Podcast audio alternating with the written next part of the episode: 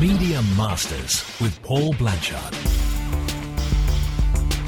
Welcome to Media Masters, a series of one to one interviews with people at the top of the media game. Today I'm joined down the line by John Paton, chairman of the board of the Independent and Evening Standard, who has led media companies across the US, Canada, and Europe.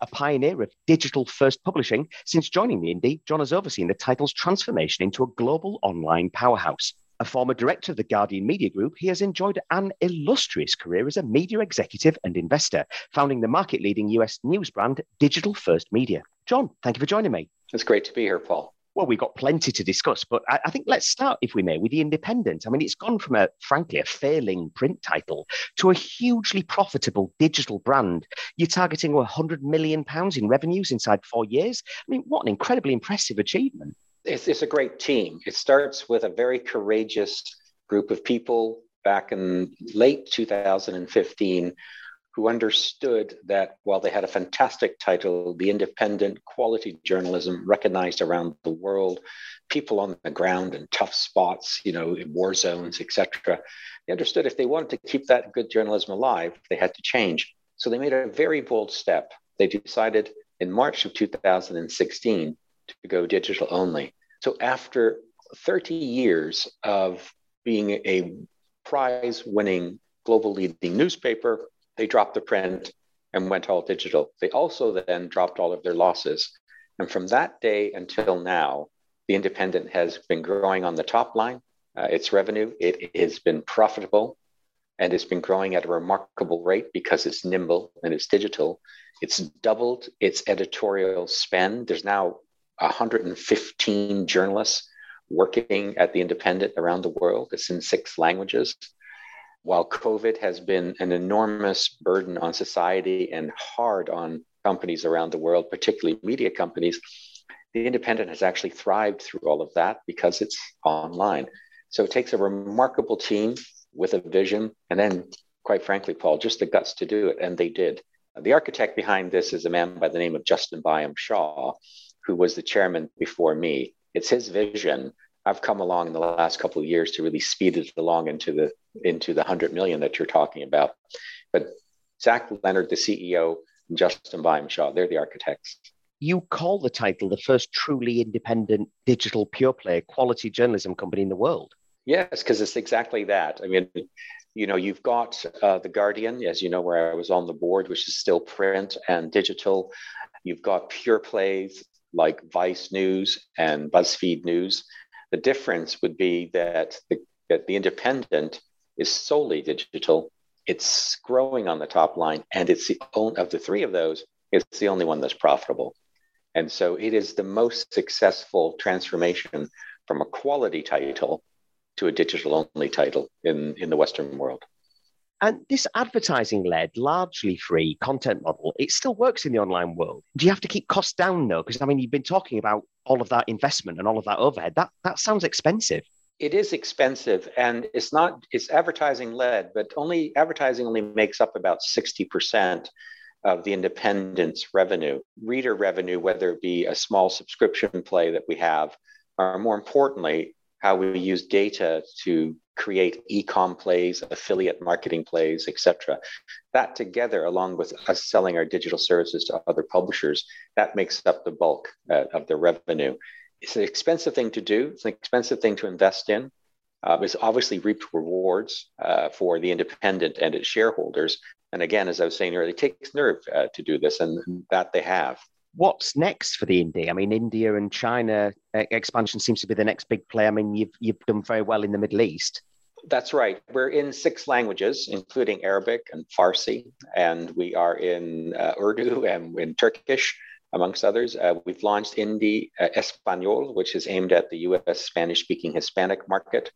And we will launch later this year. We already have it in beta. It'll be in English, but it'll be independent India. And we have planning on the books for independent China, uh, aimed at the Mandarin market. Uh, both Indian market and the Chinese market would be diaspora, but people on the ground uh, in in both places, obviously. And how do you tackle critics when uh, some have questioned how the Indie preserves its very famous editorial independence in the Middle East after uh, obviously the Saudi Arabian investors were brought in? Yes, that happened, I guess, about three years ago. And at that time, as you know, the Independent put into place an, an, editorial protection agreement so that it's free from influence from all its shareholders, not just the investors uh, uh, that came from that are based in Saudi Arabia. I think the proof has to be in the pudding. Uh, the Independent has some very serious journalists covering the Middle East. We have uh, ex BBC David Harding uh, as their editor inside the shop, extremely experienced.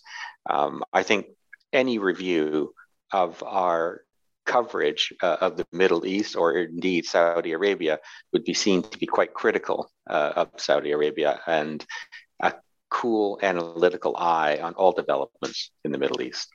Other print papers uh, are going to follow the, the Indies digital only path, perhaps. Do you think it might be The Guardian next? I think The Guardian is probably best positioned amongst other UK titles to go digital only. It's built a global audience, of course. Um, it has very good journalism. And of course, it has a massive fund behind it with about a billion plus pounds that could afford to invest in it. They just have to be brave enough to take that step. What's Evgeny Lebedev like to work with as a proprietor? I mean, he, he comes across as a, very colorful character. Evgeny Lebedev is a, is a great proprietor. He has put his money where his mouth is for more than a decade in both the Independent and the Evening Standard. I think it's well known. He has put, uh, you know, uh, more than 100 million pounds into his his titles, uh, both saving both from oblivion, I would say, and then of course being uh, the investor behind the, the independence, a remarkable transformation. He's engaged as a proprietor. He understands media very well.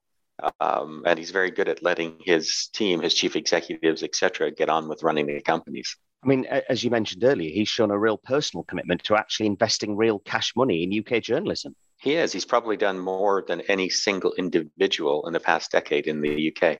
I mean, you're chairman of the Indie and of the Evening Standard. Tell us about the Evening Standard. I mean, it's had a difficult year with lockdown, emptying the capital street. I actually feel sorry for you know the, the paper really because it you know I loved getting that free copy when I was on my commute working in London. It's it's not the paper's fault or the journalism or or the management's fault that there's a lockdown and people aren't travelling into London. But I mean it, that must be a, a huge blow to not only the finances of the paper and the business model, but also to the morale of the team. It's been challenging. There's no doubt about that. I, I would say they've risen to that challenge, Paul. They, you know, they made a commitment at the Evening Standard, uh, first under George Osborne, then editor in chief, and followed up, of course, by Emily Sheffield, the new editor, that they would not stop publishing no matter what, uh, that London needed them more than ever, uh, that they that they would make that commitment to be on the streets, uh, you know, the Monday through Friday, and to beef up their digital presence and activities. They've done all of that. Um, they've never missed a publishing day. It was hard on the bottom line, but they took some tough steps on costs. They reinvested, backed by Evgeny Lebedev and the shareholders, into a much more aggressive digital program. And we're now coming out of that tunnel. We can see light at the end of that tunnel uh, for a much more vibrant paper than we had even a year ago before COVID. But from a staff perspective, it's been hard on morale, working remotely, of course, not seeing your mates, not getting that work experience. Um, both at the Independent and the Evening Standard, their successes this past year, one of thriving and one of survival, it's down to the staff, Paul. It's down to them. They're the ones that made it happen do you think ultimately the standard will go online only? I mean, it's obviously been a huge success with the indie. I, I read lots of you know physical papers o- online now. I subscribe to the Times. I haven't picked up a physical copy of the Times in in probably a year, but I read it every day. I mean, th- there's certainly no shame in it. I, I get the emails. I, I still love the standard. It, uh, in the evening, the email says West End final, and I always smile at that as, as if it's harking back to the old days when we used to actually come into London and do work there. Whereas now I'm sitting at home, but. um I mean, it, could clearly still be a success if it went digital only, would it not? Of course, it, it absolutely. I think eventually all, all newspapers will either be completely online or the vast majority of all of their initiatives, all of their revenue, et cetera, will be uh, online. There's probably a role for print, uh, you know, as we go forward the next three to five years. What that role will be will be different from what it is today, whether that's magazines, a weekly, uh, a very different kind of print product. But the Evening Standard now is fully prepared, you know, to meet that digital challenge. That's what's been happening in this past, uh, well, I guess more than a year now of COVID. We've taken the time to not just retrench, but review all of the strategy, and then backed by Evgeny, invested in that strategy to make the paper much more digital, so it has that option to go digital only when and if it chooses to.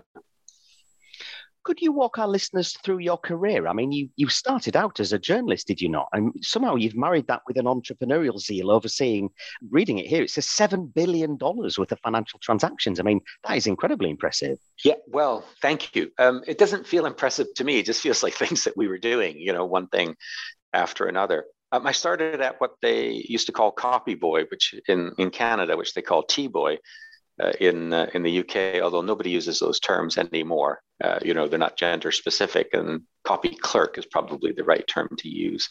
And that's basically the kid that uh, goes around the newsroom and gets coffee for the editors and the reporters, and you know, picks up actual physical copy in the day and take it back to the print shop.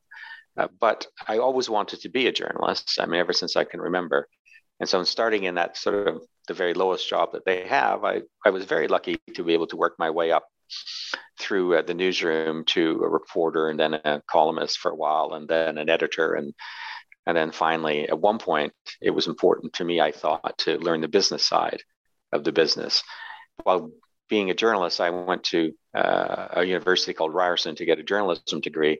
By the time i was looking at being on the business side uh, of the business i then took myself off to harvard to do um, their executive program for non financial executives, which is essentially learning how money works. And I had an opportunity after becoming an editor in chief, then a general manager, and then a publisher, which is the North American term for chief executive, uh, to be able to participate in what was called the leverage buyout. And my partners and I ended up buying the company I started at as a tea boy.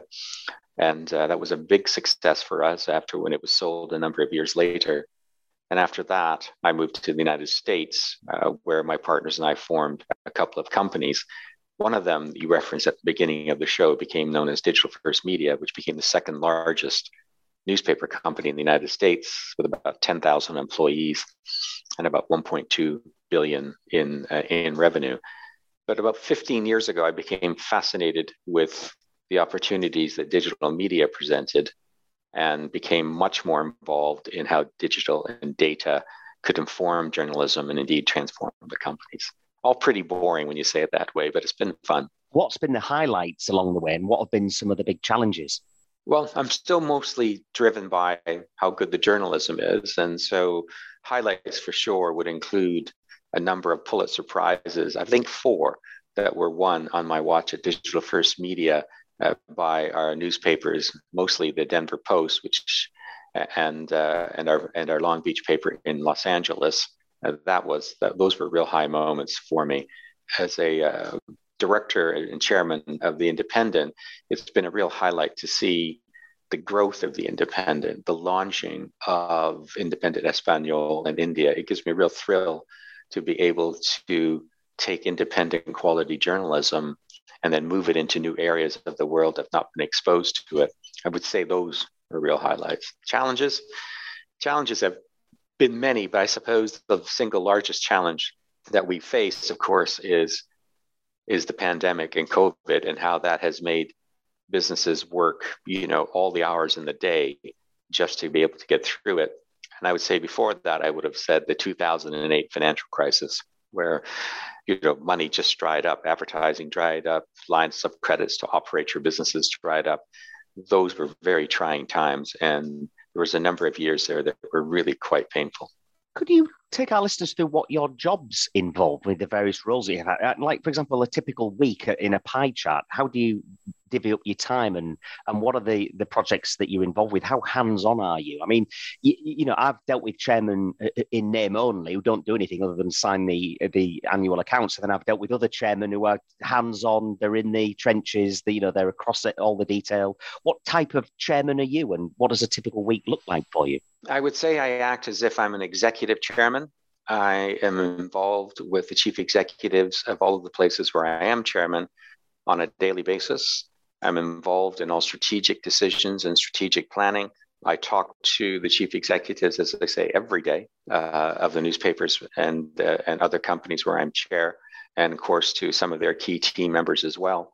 There's not a strategic decision that I'm not involved in, and not a strategic review, for example, that I'm not uh, co-leading with the chief executive. So I would say I was very hands-on. A typical day uh, starts at 8 a.m. with my first calls to some of those executives that worked worked my way through uh, with them, and then there are other meetings uh, in and around the investments because I run an investment company, and I generally try to stop all of those calls by about eight o'clock at night. So back to back meetings, back to back calls. Uh, yes, back in the day, those meetings were a lot more pleasant when some of them might have been over lunch, Paul. A lot of all of them are Zoom now, or uh, WhatsApp calls, or telephone calls, etc yes, I, I always used to like the the art of the long lunch as well. And I, I it's the only thing keeping me going is the thought of some delicious grub and some nice company, uh, you know, in, in, the near future. What keeps you up at night then? I mean, you've you've talked about COVID, you know, you've talked about some of the things that are top of your to do list, but like, where are you trying to take all these things? Do, do you have a sort of medium and long term plan for all of these brands? Is it sort of staffing focused? And and what are the worries? Um, all of the places where I'm chair have long term plans uh, or in the in, in the new position I've take, taken as chairman of Fine and Rare, which is the fine wine and fine spirits company, which is uh, has a massive digital footprint. Uh, we're putting in a new three-year plan now, so they all have multiple plans. They all have very detailed plans. A three-year plan at the Independent is about 180 slides long, and uh, with very detailed KPIs, uh, which we stick to. If anything keeps me up at night, it is any further form of restricted trade because of COVID, and then the economic knock on effects of that, and how that would affect confidence in the marketplace. That confidence in turn would affect consumer confidence, which in turn would affect advertising and e com, which are sort of the lifebloods of, uh, of the organizations where I'm chairman. I mean, journalism is under attack as never before. You're booking the trend by investing in quality journalism, but newsrooms generally are more empty than ever. And of course, we've just said goodbye to President Trump, who was constantly decrying fake news. You know, millions upon millions of Americans verbally and sometimes physically attacking journalists, things you wouldn't even think were possible in a mature Western democracy uh, several years ago. Do you do you feel optimistic for journalism eh, going forward, or do you think it has to adapt, or you know, you, you, wouldn't be blamed if you were a little bit maudlin actually about the state of uh, how little journalism is supported these days. I am optimistic about the future of journalism. I think the Independent is living proof that you can be. As I mentioned, they got quite smaller going from print to digital in order to survive, and now they've more than doubled their newsroom and their editorial resources to continue to do that. They will, over the next five years, more, more than likely, more than double that again. So I am confident that the new tools available to us, our ability to adapt to the digital ecosystem, is going to be supporting the quality journalism that we pursue. I'm not particularly over concerned about the interregnum of the Trump era. It was very difficult for newspapers and very difficult for quality news organizations to combat the, the constant bellowing of fake news but I think what we've seen is that in the end, you know, truth does win out, accuracy does win out. Uh, it's Trump that's gone, not the news organizations is there a secret source to what you do? Is, is there a secret source to um, the success of the Evening Standard and the Independent? Is there there's something, you know, a lot of management consultants are always trying to reduce to writing and words something that's either unspoken or a culture or an approach. Is uh, how cognizant are you of of that in terms of, and how do you cultivate it? Well, I think there's only sort of two things you can do. One is to create a culture that's courageous to make some change because change is absolutely necessary. And then you have to marry that to persistence. I mean, nothing works better than persistence. You have to come to work every day, ready to give it your best, and then come back the next day and do it all over again with the absolute realization that it's never enough. And so that's hard. That's very hard to do. But if you can create a culture of change, one of hard work, one that's ready to be persistent, as Zach Leonard has done as the chief executive of the Independent, then you can see that success. Charles Yardley, the new chief executive of the Evening Standard, who's ex of Forbes, and his co-lead uh, Emily Sheffield. They're bringing that same kind of work ethic, that same kind of cultural change, and that's why we're seeing the turnaround of the Evening Standard do you enjoy the, the, the portfolio career? I mean, obviously you've got the the chair of the Independent, the Evening Standard, but you're recently appointed by the Home Office in a supervisory role there, and you're very active in the super yacht industry. How do you how do you fit it all in, and how do you spin lots of plates? Uh, well, I think I was saying earlier to you that my days start, you know, officially about eight and they end about eight. And there's sometimes before and after. I found a long time ago, Paul, I've been doing this 43 years, that I'm someone who likes to work long hours. I enjoy being involved in things that I find interesting. And so it works because I'm doing a lot of work. I mean, work, uh, sorry, it, let me redo that. It works, Paul, because I'm willing to put in a lot of hours. I put in a lot of hours because I'm interested in the work itself. The old adage is, isn't it, that if you want something doing, ask a busy person. I mean, in June, you were appointed by the government as a non executive director to the Home Office. I'm fascinated by that. Uh, you know, what insights have you been able to bring to that department? It's a, is it a different dynamic? In you know, it's not for profit. You're serving the people. Is it that the the, the Home Office could do with a, uh, uh, you know an entrepreneur, a business person like yourself that you bring in that perspective? Uh, and what's what's gone as you planned, and what's raised an eyebrow with you? What's been different to what you thought it would be? Well, first off, I did it because I was asked, and I do think you have to be of service, you know, to society. You know, some involved in some other things as well. Know, have established, you know, some scholarships for young journalists, uh, particularly young journalists of color in New York City, where I, li- where I lived for 15 years. I'm a Brit. I was born in Britain. You can't tell from my accent. I was born in Glasgow, east end of Glasgow. Uh, but my, you know, I have my granddaughter lives there, my daughter lives there, my son-in-law, etc. So I'm committed to doing what I can if I can and so when I was approached to be a non-executive director of the Home Office, I think, as you know, there there are NED boards across uh, government and, in different departments. I was very pleased to try to be able to help. I, I mean, the first thing that's very clear uh, when you join one of these boards is just how hard the staff are working. I mean, they work incredible hours the key managers at the home office um, many, many, many hours. It's not particularly uh, overpaid, say, compared to private industry, but they are dedicated individuals. And the first thing that really happens is you become extremely impressed uh, by their work ethic, by the passion that they bring to the jobs themselves, and their commitment. I mean, they're very committed to the to the country. It's why they work as hard as they do. I've had no eyebrows raised about anything negative there. And I think if I've been helpful at all, and it would be really for them to judge, not me, I would say I've been helpful in having been involved in a number of corporate experiences, being able to advise on certain situations operationally that is you know how a department might want to change how it works or a department might want to look at different systems been able to use that experience to ask some probing questions that hopefully help the managers there make better decisions. How would you describe your relationship with Google and Facebook? Are they are they frenemies? Are they trying to take all your advertising revenue while you are paying the journalists to actually write the content? You know, do you see the Independent's Facebook page as a sort of signpost to, to get traffic to your website? Or is it that sometimes you're populating that page with content and it's Facebook that's taking all the money through advertising? How, how does it work? Well, I have a very practical approach to Google and Facebook and the large social media platforms, they're here to stay. They're very good at what they do. They are very large and they do dominate many revenue categories. I think Zach Leonard, CEO of The Independent, says it's best when he says it's not a fight, it's judo. And so in judo, you use your opponent's weight against them.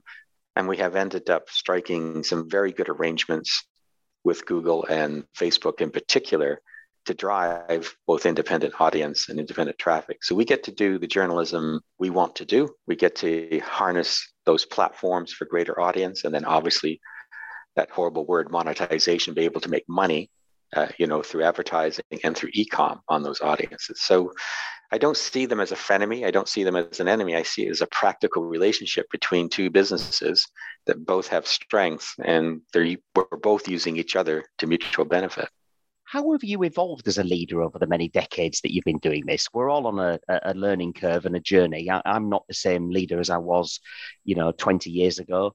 I've learned what you know what works for me and what doesn't. How have you evolved as a leader, and what qualities do you admire in people that you're that you're hiring? If if if you were interviewing for a chief executive of a of a, of a company that you were chairman of, what would you be looking for? I'd be looking for determination. Someone who, without ego, is determined to do the right thing and determined to do everything it takes to make the company a success for the employees, shareholders, and the customers. And I would say in that order, if you get that order right, then you'll have a good business. And the second thing I would be looking for is a level of humility because I think that means that you're that particular leader is open to hearing new ideas, certainly open to being challenged successfully without turning that into some kind of contest of wills, which is usually destructive uh, to a company. And the third thing I'd be looking for is that person's ability to listen. Um, very easy to tell when you're a chief executive. You know, everybody who works there works for you.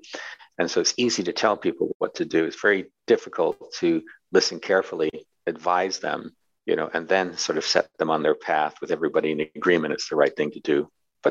Of course, not making any mistake that you are in charge. As for myself, I still struggle with the listening. I still struggle with the humility, but I think I've evolved enough to know that I'm struggling with it. And that's a bit of a win for me compared to where I was, say, 15 years ago what's next for you in the medium to long term? Do you do you have a kind of career plan, and and how's it going? I don't think I've ever planned my career. I've been very very lucky to do some really wonderful things with wonderful people. I've been very fortunate financially because many of those things were success, and so I don't have worries on that kind of front. As I look forward, what I'm most looking forward to is where I, the places where I'm chairman now Independent, Evening Standard, uh, Boone International Media, uh, and and Fine and Rare. I'm looking forward to growing all of those titles globally and making them into something much stronger, much bigger, with a much brighter future, so that the employees there can reap the benefits of that. John, that was a hugely interesting conversation. Thank you ever so much for your time. Well, thank you, Paul. It was a real pleasure speaking with you today.